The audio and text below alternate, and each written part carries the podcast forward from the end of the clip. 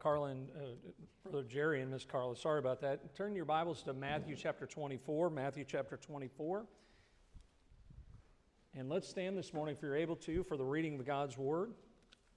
Matthew chapter 28.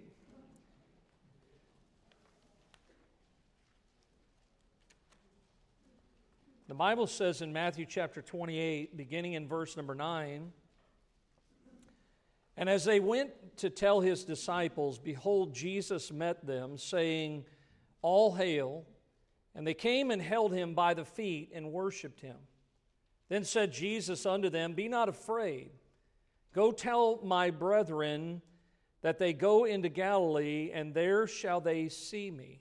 Drop down to verse number 16. The Bible says, Then the eleven disciples went away into Galilee in, into a mountain where Jesus had appointed them. And when they saw him, they worshiped him, but some doubted. Jesus came and spake unto them, saying, All power is given unto me in heaven and in earth.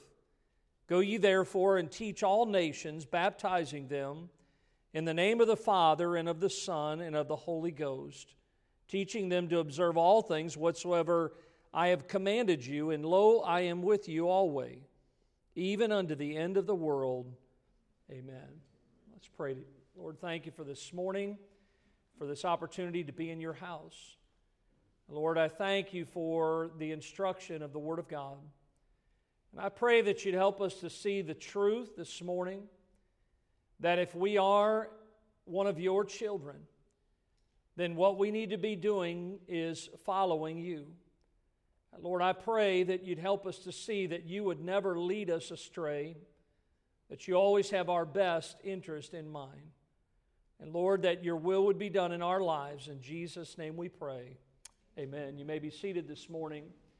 the message this morning deals with being a true follower of Jesus. There's a lot of people who say they are followers of Christ. But to say you are a follower means that you need to be actually following the Savior. Uh, you think about uh, the, the analogy in the Bible, I think the one that gets me the most, that helps me understand my relationship with the Lord, it's that of a sheep and the shepherd. Uh, one of the animals that God uses to describe us is sheep. And when you study this matter of sheep, they are a very dumb animal. I can relate to that. Oftentimes, sheep will wander around, they'll wander away from a place of safety. They many times will ignore the one that loves them, that cares for them, the one who is willing to lay his life down for them. And yet, the only thing that he asks as the shepherd is that we would follow him. I wonder this morning do you say that you're a follower of Christ or are you a true follower of Jesus Christ? You see, there is much involved in this matter of following the Lord. The disciples, as they were on this earth, and the Lord hand selected those men that we know as the apostles, the disciples of the Lord Jesus. These men had the opportunity to spend time with Jesus for about three and a half years. At the end of that time, of course, even though he had told them that he was going to uh, go away and prepare a place for them, he had told them that destroy this body and, and destroy this temple, and in three days I'll raise it up again. He had told them on a couple different occasions that he would be crucified, that he would give his life for them. It happened just as he said it would. And as Jesus had been crucified, their hope was gone. And of course, just as he mentioned, three days later, up from the grave, he arose. What it must have been like, I mean, the thrill, the amazement to see the resurrected Christ.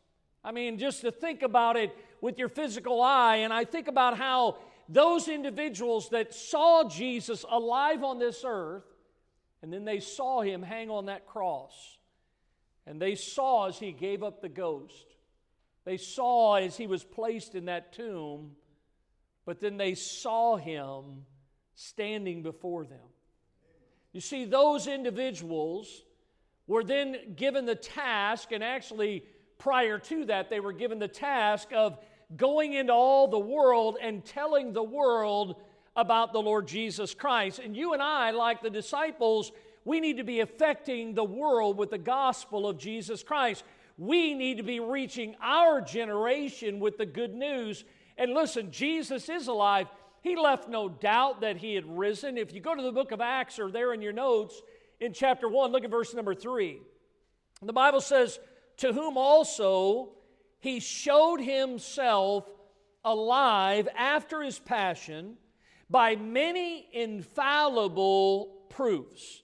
You see, unlike Buddha and unlike Confucius and all these individuals like you and I that live for a time in, on this earth, eh, those individuals have perished, they are still dead.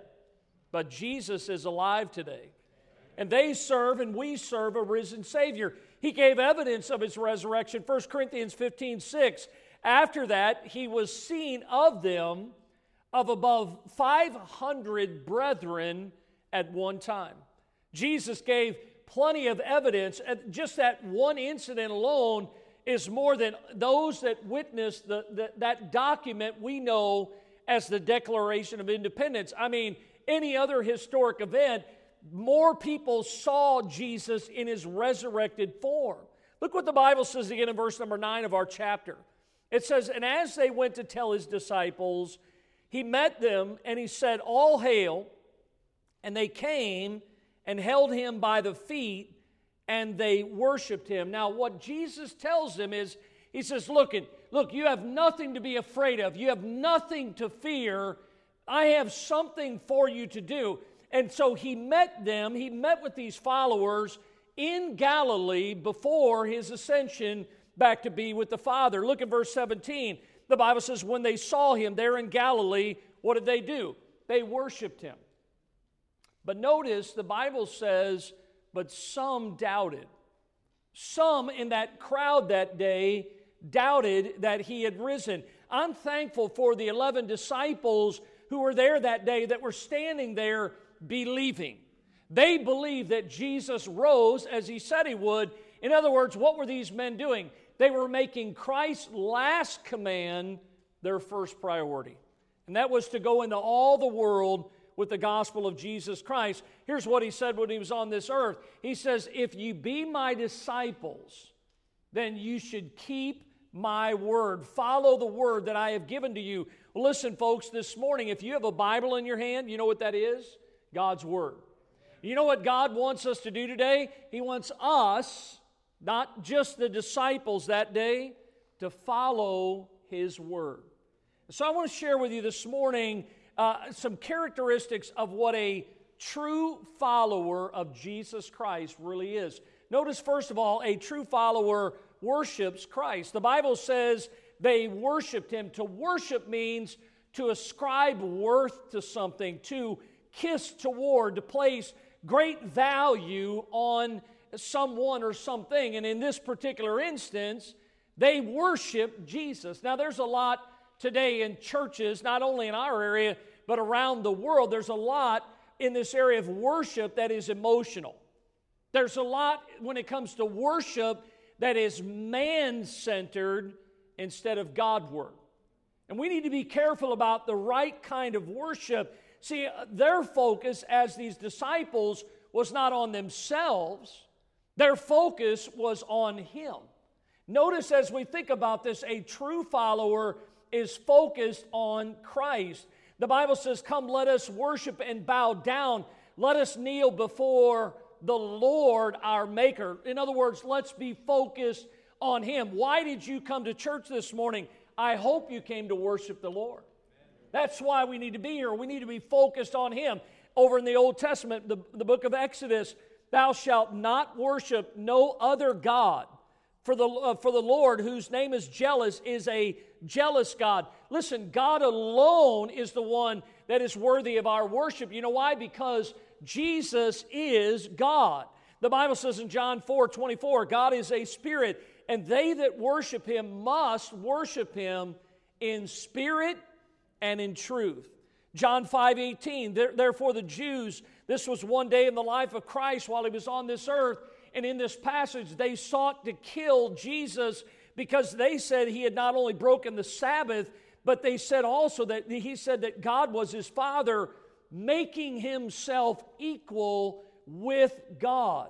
So when you think about worship, true worship, we're talking about being a true follower of Jesus Christ. How in the world can we tell if worship is actually true worship? Can I give you an easy answer? It's true worship if lives are being changed. If there is a change that has taken place, see, Christ centered worship is life changing worship. It's not man centered. There's a metamorphosis that is taking place. The Bible talks about a, we are a new creature in Christ. Look what the Bible says in Romans 12 2. Be not conformed to this world, but be ye transformed by the renewing of your mind, that you may prove what is that good and acceptable and perfect will of God. See, Christ centered and Christ honoring worship, you know what it does? It renews the heart, it renews our minds, and it changes our lives. And the simple proof that these were true disciples is these individuals, when you study the Word of God, they would ultimately go out and give their lives for Jesus. They were changed. And they became true followers because they were focused on Christ. And when we're focused on Christ, then guess what happens? Notice, secondly, that focus on Christ is followed by service. It's followed by service. Somebody said worship involves our attitudes and our actions. Biblical worship involves an attitude of humility, honor, and praise to the Lord. We're not just presenting our bodies. Listen, it's a great thing to present your bodies to the service of the Lord, but understand this morning, we're presenting our bodies to the Lord to live for God every day of our lives. That began in your life and mine at the moment of salvation. Every one of us need to see that we need to be living out the Christian life. So very important. Look in your notes at Matthew chapter 2. It says in verse number 11 in this, what we oftentimes refer to as the Christmas story. It says, And when they came into the house, they saw the young child with Mary, his mother, and fell down and worshiped him. You know what they had was they had a heart that was full of faith, uh, kind of like the thief on the cross, where he was hanging beside the Lord, and he says, Lord, remember me this day when thou goest into paradise. You see, we're talking about being focused on the Lord and following that by serving the Lord. When we're involved in biblical worship, it's not about what you and I want to do, it's what about what the Lord wants for our lives. God, what do you want me to do? That ought to be the prayer of all of our hearts. Lord, what would you have me to do today? What would you have me to do with my life? This life that you gave to me. See, it's living out every day. True worship involves living sacrifice. Look what Jesus said in Matthew 4 there in your notes. He said, Follow me, and I will make you fishers of men. Now think about this. These men had they had lives, they had careers, they had a lot of acquaintances. And Jesus said, I want you to leave it all. I want you to give it up. A lot of times people would sit there and they would think about, well, I don't know if I can do that. But a true follower would say something like, Lord, if that's what you want, thy will be done. And I want you to see what the Bible says here. Look at these verses because he says, Follow me and I will make you fishers of men. Notice, and they straightway left their nets and followed him. Are you willing to give up what you want for what he wants? See, a true follower of Jesus will do that. Where's the Christians today that will go tell someone else that Jesus loves them and he gave his life for them? I think about how many Christians never tell somebody about the love of God. There are many, if you studied out historically, who have given their lives the ultimate sacrifice We call them martyrs for the faith. Many have died very brutal, cruel deaths. Why did they do that? Because they were a true follower of Jesus Christ, that even in their death, they still honored God with their lives. They served the Lord. Like the songwriter said, Take my life and let it be consecrated, Lord, unto thee. That's the way we need to live our lives. We need to worship God with our whole life. Somebody said, Until you give your life in worship, you will not give your life in service to Christ. And so we need to be a true follower, and a true follower worships Christ. But notice, secondly, that as we worship Christ, in verse 18, the Bible says, He spake unto them, All power is given unto me in heaven and earth. Notice, secondly, a true follower works for Christ. See, we not only worship Him, we're here today to worship Him. But as we go out this week, we'll work for Him. We'll do what God has put on our hearts. And as we go, notice that this work, His work, is premised on Christ's authority. We go in His power. He said, All power is given unto me. The word power there, exousia, talks about a, an authority and rule. Now, when Jesus was on this earth, He described there were many powers. Look what the Bible says in Colossians 1 and verse 16. For by Him, notice, by him were all things made that were created, that are in heaven and that are in earth, visible and invisible. Whether they be thrones, notice the categories here thrones or dominions or principalities or powers. All things were created by him and for him. And folks, listen this morning, understand that many times what we do is we underestimate the power of the wicked one. We underestimate the ability of Satan and his demons. But here's the good news this morning. What Jesus was saying here in Matthew 28 is this Jesus was saying, Yeah, there are many powers out there, but guess what? I have all power. You see, they might have power just like Satan. Satan's on a short leash. But notice that he told us that as we go, we go in his power. We don't go in our own power. We know that that would be a very limited power. But why do we go in his power? Because he, Christ, is the head of the church. And what are we to do? We're to follow his lead. He is our leader, he's the chief shepherd. Notice what the Bible says in Hebrews 13 and verse 20. Now, the God of peace that brought again from the dead our Lord Jesus, that great shepherd of the sheep, through the blood of the everlasting covenant. You see, we follow him. And so a true follower works for him. And how can we work for him? Because he has given us the power, the authority to do his work. But notice, secondly, this work is performed in Christ's power. Because it says in verse 19, Go ye therefore. Now, folks, where does that power come from? Again, what do you hold in your hand? The Word of God. Notice God has given us His Word. The Word of God is quick and powerful, sharper than any two edged sword, piercing even the dividing asunder of soul and spirit and the joints and marrow. It's a discerner of the thoughts and intents of the heart. See, the power comes from the Word of God, but notice it also comes from the Holy Spirit of God.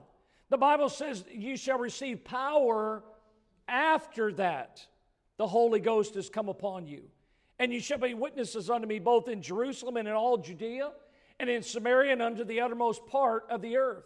So we've got to know that God's Word, you and I need to make sure that we're aware of what God's Word has to say, but we need to walk in the Spirit of God if we're going to make a difference. I'm reminded of what the Bible said in the book of Acts, chapter 17, that those that were alive right after Jesus was on this earth, the Bible says this as a testimony of them. It says, These were they that turned the world upside down. Now, you have to study it out. It doesn't mean they destroyed things wherever they went. That means that they made a difference because they were doing the work of God. See, a true follower not only worships Christ, but a true follower works for Christ. Look at 1 Corinthians chapter 2. And I, brethren, when I came to you, came not with excellency of speech or of wisdom, declaring unto you the testimony of God, for I determined not to know anything among you save Jesus Christ and Him crucified. And I was with you in weakness and in fear and in much trembling. My speech, my preaching was not with enticing words of man's wisdom, but notice it was in demonstration of the power, notice, of the Spirit and of power, that your faith should not stand in the wisdom of men, but in the power of God. Now, do you notice what Paul just wrote to those in Corinth? He says, Look, you have to understand that as you do God's work, that it is through the power of the Lord Jesus Christ, through His Word, and through His Holy Spirit. Listen, when somebody gets up here, and I, I love to hear people sing for the Lord, and, and, and Brother Jerry and Miss Carla this morning, what a beautiful song to lead our hearts into worshiping God. But can I tell you, listen, we should never say, What a singer. Whenever I get done with a message, somebody should never come up to me and say, What a preacher. Listen, folks, can I tell you what we should say? What a Savior. Our focus needs to be on the Lord. And while we do His work, listen, there is much in the way of man centeredness when it comes to religion. What you and I need to do is get back to lifting up Jesus. Look what the Lord said If I be lifted up from the earth, I will draw all men unto me. You see, the disciples had the kind of work that changed lives and that we need to be involved in the work of God. Look, the, the songwriter put it this way we'll work till Jesus comes. And that's what we need to be doing. Listen, let's be faithful to not only worship Christ, but let's be faithful to work for Christ. And then notice, thirdly, is a true follower witnesses for Christ. The Bible tells us that it should be a compelling witness, first of all, that we should go that we should teach and we should see people baptized. These words are all commands, they're in the imperative mood. They are commands of God that we should be constantly going, that we should be constantly teaching, and that we should see people being baptized. Look, that's what Paul did when he was on this earth. Paul, in the ministry that God gave to him as he worshiped the Lord, he worked for the Lord. Listen, he witnessed for the Lord. He, he tells them in Acts 20 and verse 20, how I kept back nothing that was profitable unto you, but have showed you and have taught you publicly and from house to house. See, Paul knew that God had given him a witness, God had given him salvation, and so he wanted to tell everyone that he knew. And I'll tell you, there's a lot of people today who think that soul winning doesn't work anymore. You know why soul winning doesn't work? Because you don't work it. We, we, we had a time yesterday before we went out. We always praise the Lord for those that are obedient to be a witness for the Lord. I realize sometimes people can't go because of schedules. but as we met, we were reminded of this fact that as we go out, we're not to go out as professional inviters. That as we go out, we need to ask people. I remember talking to a man named Richard yesterday. It's kind of a neat opportunity God gave to me I was talking to the man, I could tell by the color of his skin, and I, I asked him a few questions. He says, I'm from Ethiopia. I said, Richard, do you know Christ as your Savior? He said, Yes, I do. I said, How do you know that? And he says, Because I've believed on the Lord Jesus Christ. I put my faith in him years ago. I said, What a wonderful testimony, Richard. So I asked him, I, I asked him this question, and I didn't doubt his salvation. I said, Richard, are you trusting in Christ alone? Now, think about what I just asked. Are you trusting in Christ alone? Because there are many who believe in Christ, but here's what they do is they add something to that. See, it's faith in Christ plus nothing. When I asked him that, his answer kind of gave me, I didn't know for sure if he was thinking, listen, I, I believed in the Lord, but I need to do this. Folks, you understand that the Bible says, not by works of righteousness which we have done, but according to his mercy, he saved us. For by grace are you saved through faith, and that not of yourselves. It's the gift of God, not of works, lest any man should boast. when I asked him that, his answer, the Lord kind of impressed upon me, and then I thought, wait a minute. This man descends from Ethiopia. So I said to him, I said, there's a story in the Bible about a man from Ethiopia in Acts chapter number 8. And I, I started to give him the story. I said, Are you familiar with this story, Richard? And he said, uh, No. He says, But, but go ahead. And so I, I took my New Testament out of my pocket and I started to open it up. And he goes, No. He goes, You're okay. Just go ahead. That, let me explain to you for just a second. There's power in the Word of God. And so I wanted him to see the words. So I took my Bible out and I went to Acts chapter number 8. And I began to read about how the Holy Spirit directed Philip away from the work that God had him doing to this man who had been to Jerusalem, had come back from Jerusalem, was in his chariot, and had a copy, a portion of the book of Isaiah. He was reading it, he couldn't figure it out. And just like the passage says, Philip began at the same place because he asked him, he says, Understand this what thou readest. And the man said, How can I? Except some man should guide me. God gave Philip a specific soul winning call. He was compelled to go talk to this man. And I shared with that man how the man said they came upon water, and he said, See, here is water. What doth hinder me to be baptized? And I told him, I said, You know, Richard, a lot of people think that if you're baptized, that you're saved. But that's not what Philip told this man, because yes, there was water there. But Philip said, If thou believest that Jesus Christ is the Son of God, thou mayest.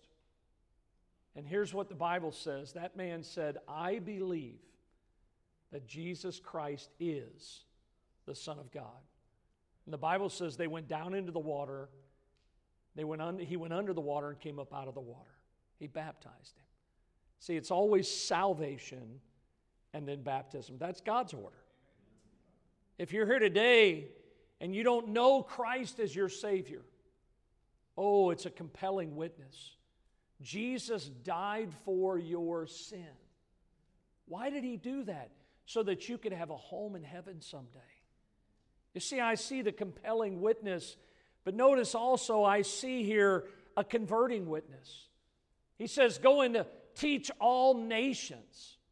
There's a lot of people that think that going to heaven, the Bible way, is too narrow. Jesus said, I am the way, right? I talked to a lady named Sue yesterday, and she was from England. And she said to me, Well, I'm not a believer. That's what people say. There's a lot of people that, that are thinking there's many different ways to go to heaven. I was reminded of a little children's song. I'm not going to sing it for you this morning, but I will read the words. Children sing the song, You won't get to heaven on the back of a camel, and you won't get to heaven on a sheep. You won't get to heaven on a double decker bus, and you won't get to heaven in a Jeep. A pogo stick will only make you sick, and you can't drive there in a car. A rocket in your pocket might make you see stars, but it won't get you that far. You won't get to heaven by saying you're a Christian. You won't get to heaven because you're good. You won't get to heaven just by going to a church, though many, many think you could. A mom or a dad or a sister who loves Jesus won't get you there, it's true. You're in favor with the Savior, but this you got to know you need to find him just for you. There's only one way to get to heaven. Oh, yeah, there's, there is through God's Son, Jesus. He is the only way. What do we need to do? Listen, folks, we need to share that truth with people. We need to confront them that Jesus said, I am the way and the truth. No man cometh unto the Father but by me. The Bible says in, in John 8 32, ye shall know the truth. Do you know the truth today?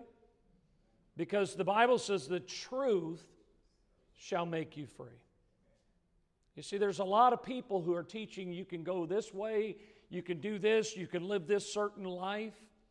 I had a couple people yesterday that told me, Well, I'm trying to be a good person. Yet Jesus said, There's none good, no, not one. All have sinned and come short of the glory of God. You see, the power is not in stuff, the power is in Jesus. He is the truth. You see, it's a compelling witness. A true follower witnesses a compelling witness, a converting witness. Notice it is a complete witness. We need to teach, baptizing them, and then discipling them. Look, once a person's saved, that's just the beginning of the Christian life. We need to continue to teach people after salvation. There's no greater uh, joy, there's nothing greater than to realize that God used you to bring someone to Jesus. Remember the story about Andrew?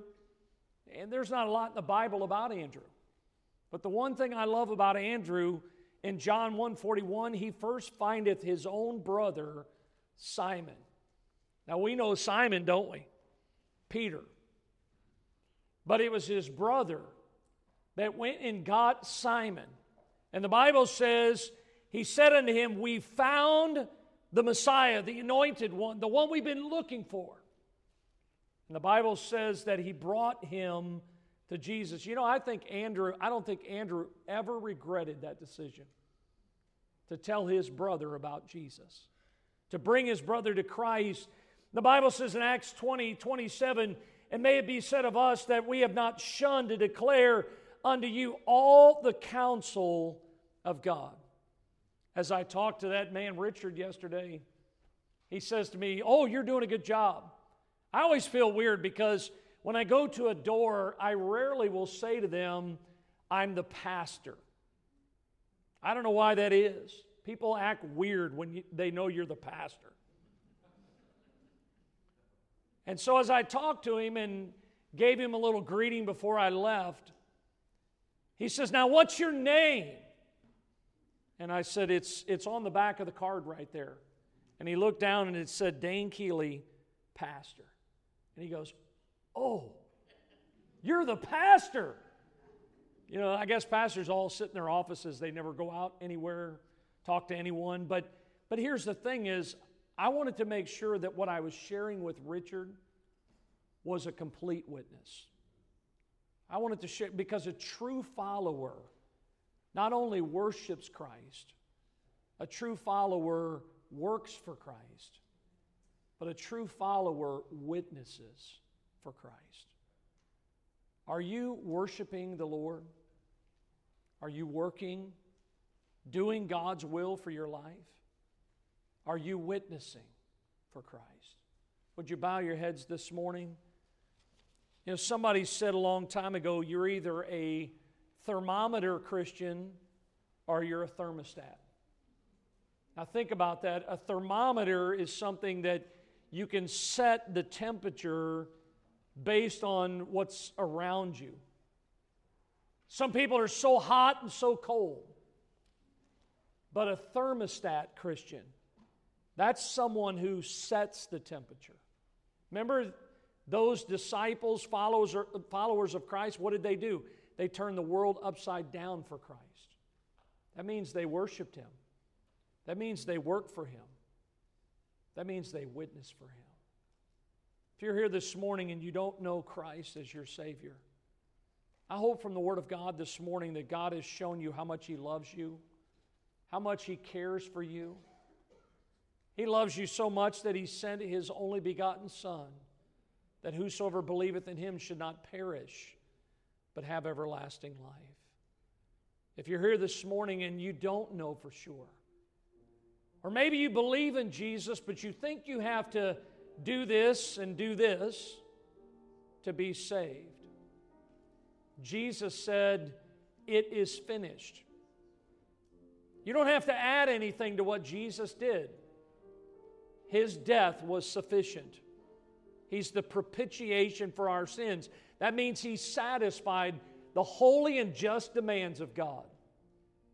And this morning, all that you have to do if you've never been saved is to put your faith in Christ. Just to say this morning from your heart to the Lord, Lord, I know that I'm a sinner. And I'm asking you today to forgive me of my sin, the life that I've lived. Come into my heart be my Savior. The Bible says, For whosoever shall call upon the name of the Lord shall be saved. And if you prayed that prayer, Lord, I know that I'm a sinner. Please forgive me of my sin. Come into my heart. Forgive me and be my Savior. If you prayed that prayer according to the Word of God, the promise is that if you believe in your heart that Jesus Christ died for your sins, that you shall be saved. It's a prayer of faith. I wonder this morning whether our heads bowed, no one's looking around, but by an upraised hand this morning, would you raise your hand and say, Pastor, I just prayed that prayer. I asked Jesus to be my Savior. Just slip your hand up. You can put it up and put it back down. Is there anybody this morning, Pastor, I prayed and asked the Lord to be my Savior? Just slip your hand up as a testimony that you did that, and then you can put it back down. How many of you this morning could say by an upraised hand, somewhere in my life, Pastor, I prayed and asked Jesus to be my Savior? Would you slip your hand up as a testimony of that? What a wonderful sight this morning, all across the auditorium. If you were not able to raise your hand, then today is the day of salvation. God's given you this opportunity. Let's stand this morning as we stand.